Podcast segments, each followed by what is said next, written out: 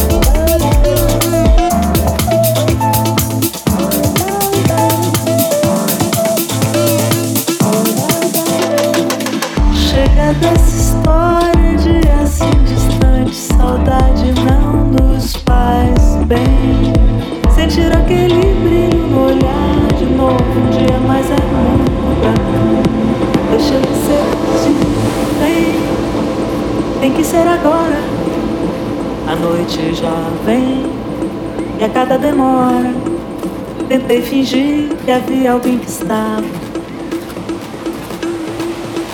E a cada demora